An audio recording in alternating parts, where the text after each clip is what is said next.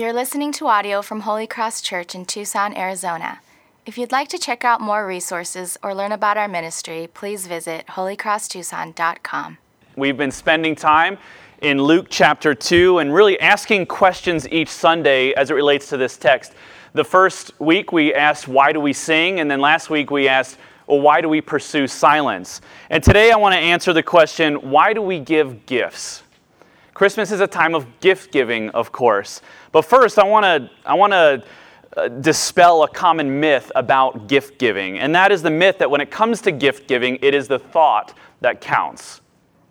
N- not so much, not true. Um, apparently, this phrase originated about 100 years ago, and it's a common phrase to indicate uh, that it's the kindness behind the gift that is given that really matters, even if the gift is useless, insignificant, or unnecessary. Um, but I think that as we desire to receive a gift, not only to, re, to reflect the kindness of the giver and appreciate the giver who has cared for us and expressed kindness, we also delight in enjoying the gift that has been given. We desire to receive it and to enjoy it itself. And so, what counts isn't just the thought, what counts isn't just the kindness behind the gift, but the, the usefulness of the gift itself. To illustrate this, I want you to picture a couple different kids uh, receiving gifts. Different children receiving gifts. The first child who re- receives a gift is overly pious. I mean, really mature, really respectful, uh, spiritually pious child. They're, they're impossible to buy a gift for because every time they get a gift, they unwrap it, they abandon it quickly, and they rush over to the parent and say, I love it, but what really matters is my relationship with you. Anybody have a child like that? No, I don't think so. No, the other child is, is, is just is overly selfish, right? This is the other, the other child. Plays with the toy, ungrateful, remembers how they have wished for something else and they didn't get what they wanted, and they have to be stuck with this, and they, ins- they insist uh, that, uh, that you make it right. Uh, and uh, they completely forget the generosity of the giver. And so, so both children, though, miss out on the blessing of the gift. Both of them do. The first misses out on the gift because it was meant to bless them, and the gift itself was meant to, to, to make them happy and joyful. And the second one misses out on the gift because they've forgotten the kindness of the giver. And so it's it isn't just the thought that matters. And Luke 2 really shows us what's involved in the goodness of a gift that is given. Luke 2 shows us the, the, the, really, uh, the characteristics and portrait of a perfect gift. And we give gifts at Christmas time, of course, and it as a natural response to God's ultimate gift to us. Why do we give gifts? Because God, I'm going to give away the cookies real early here. There's no surprise. You may be wondering, where is, I know where this is going. Of course you do. We give gifts out of a, out of a response to God's ultimate gift giving of Himself to us, the gift of His Son, Jesus Christ. God's response to our rebellion, His response to our sin broken world in which we live, is to send us the, a gift because we have forgotten Him. He is to send us Himself, the great gift of His rescuing, His transforming, His forgiving, His redeeming, the gift of His Son Jesus. And Luke 2 not only gives us a reason to give gifts, but reveals to us what makes a gift a good gift. And not just a gift of God, but we see the, the nature of a good gift itself. There's qualities that must be present in a gift that is good, that we will delight in. And my hope is as we see this nature of this gift of Jesus himself in Luke chapter 2, we'll see that really Jesus is the truly the most wonderful, most precious, most blessed gift we could ever receive. Three things I want to talk about that make a gift a good gift and from this passage. The first is that a good gift, and you can understand how we get here, a good gift is a gift that is willfully given. A gift that's willfully given, not obligated to give. You don't have to give it not mandated. And here we see an amazing act of God's self giving gift. We see the result of God laying aside his own glory and being born into human nature. God would take on human flesh. He would invade his sin broken world with his wisdom and power and glory and grace. Not only, not only would he give himself, but he would humble himself and take on the form of a helpless baby It's an interesting situation to think about as you think about this context that God is coming in the form of a baby to us. Hear what the angels are saying, kind of in a fresh way. The angels proclaim what has just happened, and, and in so many words, they're saying, Go, you're to go find, you're to go find God, the Lord Almighty, the Creator, the sovereign King over all things, in a barn, wrapped in, in strips of linen, in the form of a newborn baby. Imagine this. Picture this. And, and, and it is right at that moment that the whole host of heaven breaks forth in praise. It is at this moment when they will proclaim, Here the king has come, as people waited for him to come, but here is the form that he has taken. Jesus is coming, and the form of his coming shows the, the majesty of his self giving love. He would suffer, he would grow, and he would suffer every day of his life. He would take the form of a servant. He would deny himself any position of honor and glory.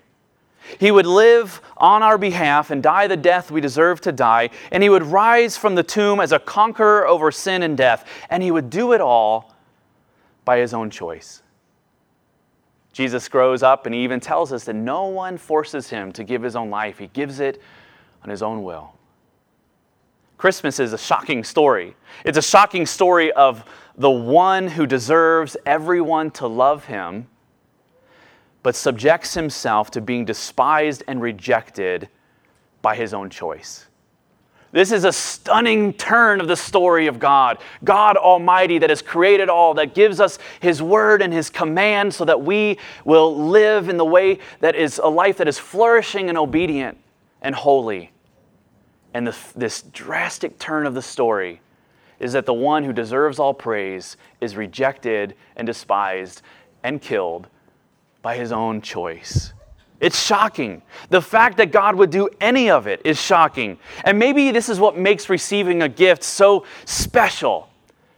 Is that the giver doesn't have to give it. What gift are you more blessed to give?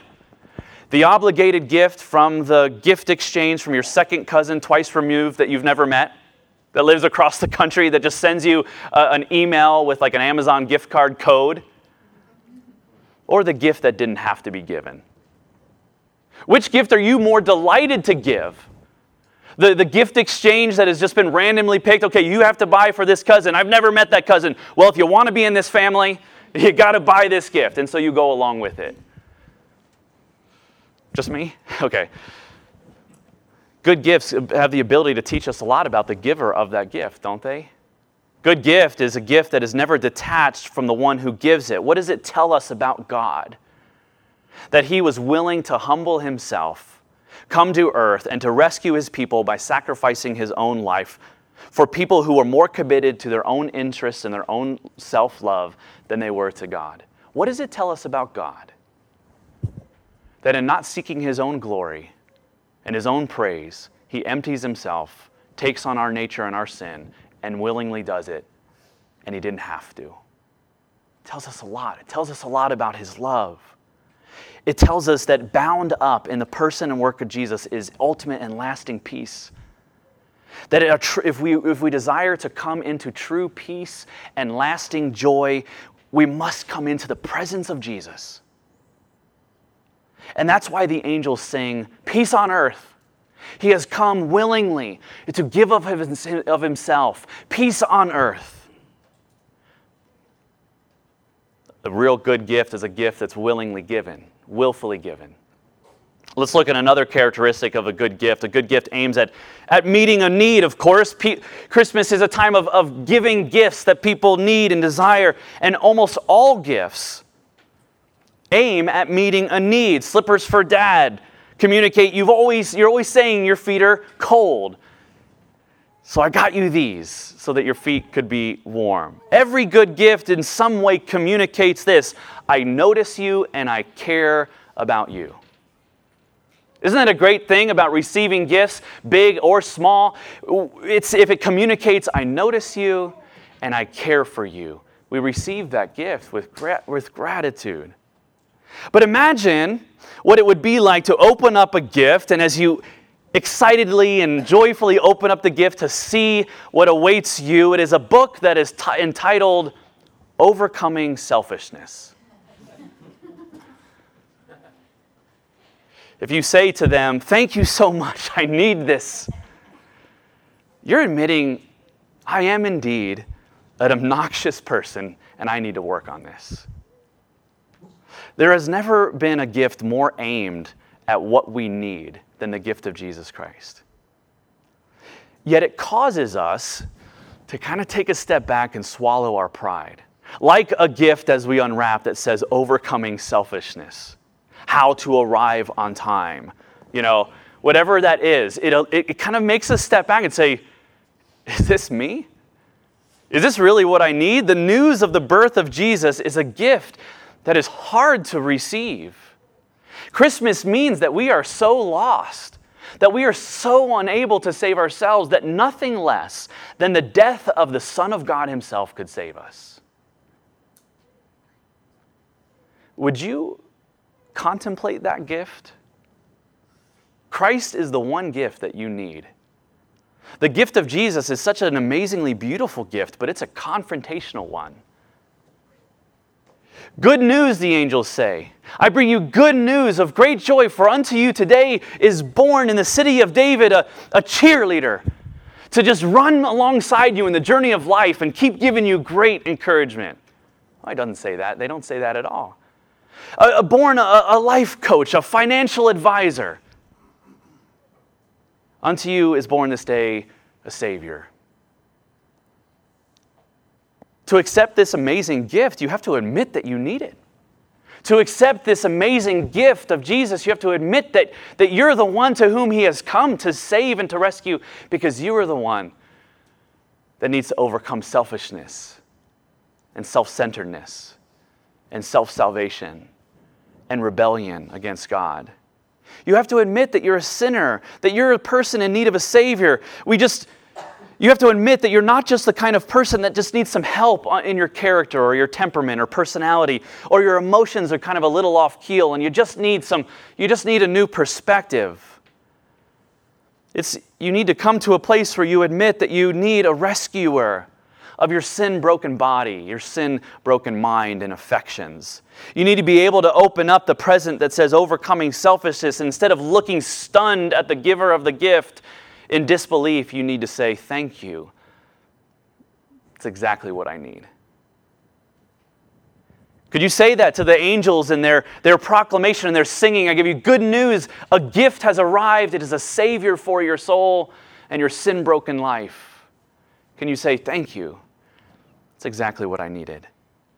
God knew that nothing else could fix us. He knew that nothing else could fix what was broken in us, so He gave the gift of His Son. The song of the angels speak to humankind's most central need and most central dilemma. You see how the song of the angels, and as de, uh, depicted in, in a common Christmas hymn, Hark the Herald Angels Sing. Hark the herald angels sing, Glory to the newborn King. Peace on earth and mercy mild, God and sinner reconciled. The song of the angels speaks to our most central dilemma the problem that we face is, face is not so much an emotional, physical, economical problem. Jesus came to change us from the helpless sinners that we are to his loved children, his friends, adopted into his affection.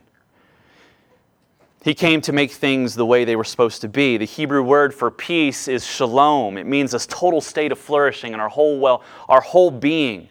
Shalom is God's design for the world. It's His design for our life and all of His creation. Jesus was born in to bring the, the shalom of God, the peace of God on earth. So, who gets this peace? Does everyone get this peace? The Song of the Angels ought to give us a little pause as we see that not everyone does receive this peace. Peace among those with whom He's pleased. The birth of Christ doesn't bring peace to all. Even though God's offer of peace goes out to all, only those with whom He is pleased actually receive this peace. There are some who, who don't receive this peace. There are some who, who believe that's the gift that isn't really for them. I don't need this. This isn't a gift for me. This is a gift for someone else who needs a Savior, who needs the kind of peace. I'm okay.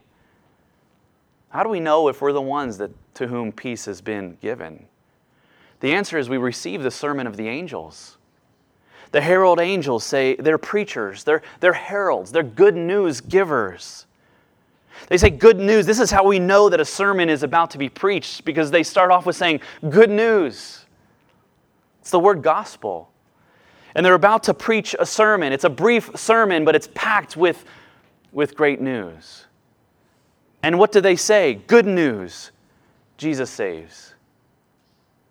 That's a sermon in itself. It is good news for us. Good news. Jesus saves.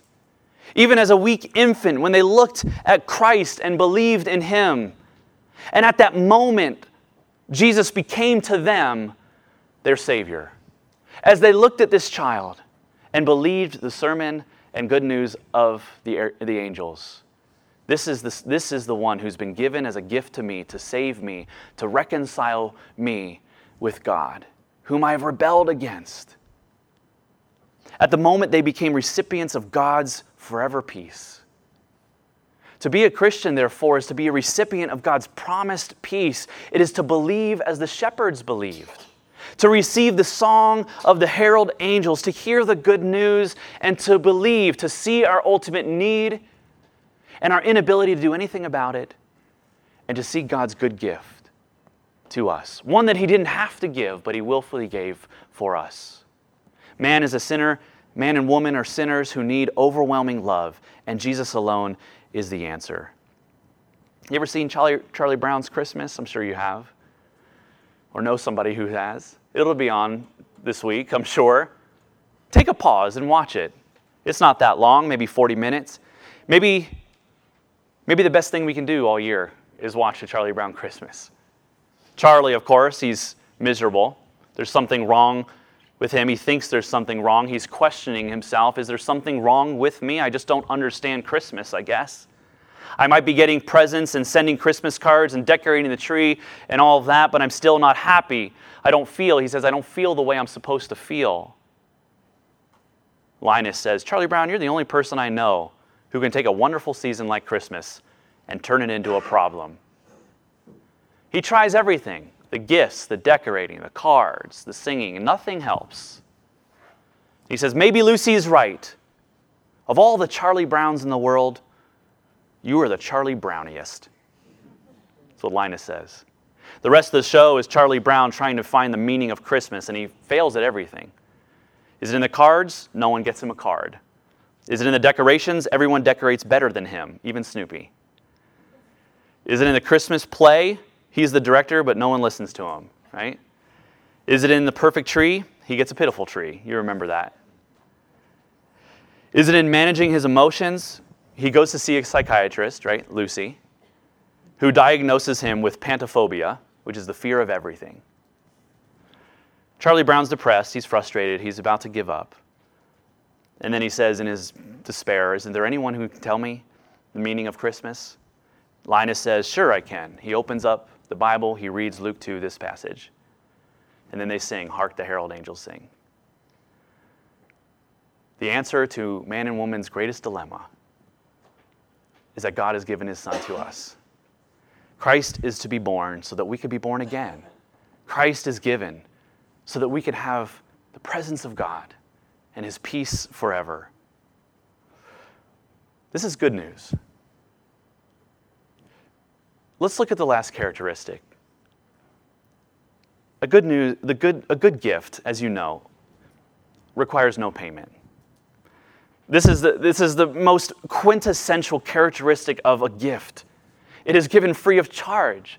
A gift that is earned, a gift that is deserved, a gift that is paid for. It isn't a gift at all. But not, under, not all people understand what a gift is, in fact. Look at some of these ads. Some of you have bought into this. Limited time only, free gift when you spend $50. And some of you think that's it's free. How much you nothing how, much did you pay for that gift? Nothing. It was free. How did you get it? All I had to do was spend $50. That wasn't a free gift. You spent $50 for that gift. What about this one? okay, free gift with every purchase. You just have to do something. Free gift with every purchase. What about this one? It's a little more subtle. Some of you fell for it. Disney Plus on us for the first year. People come up to me, did you hear? Disney Plus is free? Well, what do you got to do? Nothing. All you need to do is get an unlimited plan from Verizon or switch to their 5G internet net- network. Someone told me, uh, you know, who has Audible, they say, I get a free book every single year, every single month, a free audio book every month. Oh, that's amazing. They just give you a free book. Yeah, all I have to do is spend $16 a month and they send me a free book every month. It's like, you don't understand what free is. How does this gift become ours? The passage tells us, For unto us is a Savior is born. Elsewhere, we are told, For unto us a Son is given. It is ours if we receive it as a gift of grace. It is a gift because it is given as a gift of grace. This great salvation, which, which brings new life and beauty and restoration and forgiveness and redemption, is a gift that requires no payment. The only way we receive it is admit that we need it and admit that it is undeserved grace. And what I mean is that it requires no pay- when I say it requires no payment, it requires no payment from the receiver. Because everyone knows that gifts are not free for the giver. In fact, sometimes they could be incredibly costly financially, a cost of time, a cost of energy, a cost of creativity. You have to say no to certain things so that you can say yes to giving this gift. But for the one receiving it, it is free. The angels sing of this gift that is given in the birth of Christ. And through his life and his work, he would reconcile God and sinner. And when Jesus went to the cross, he paid the penalty for our sin. The Bible asserts that by grace you have been saved. Through faith, it is the gift of God. And if we are saved by grace, then we are not saved by works. Otherwise, grace would not be a gift. When we trust in Christ's work on our behalf rather than in our own moral effort, God forgives us and accepts us and gives us His Holy Spirit to renew our whole lives from the inside out. Jesus Christ is the splendor and majesty of heaven. He has been given to you, He's been given to us. This year, delight in giving gifts. I mean, I really want to invite you not just to spend money on stuff, not just to, to, to go into just spending money, but this year, delight in it. Delight in receiving gifts as a gift that has been given to you. The next time you click add to cart, would you pause and reflect on the good gift of God's grace in the gift of Jesus? At just the right moment in time, God sent the angels to declare good news. A gift has been given that will answer the problems of your life. Though you are flawed in every way, and though you are deserving of much worse than a lump of coal in your stockings, He chose to give you His grace freely, abundantly, and eternally. Good news. Let's pray.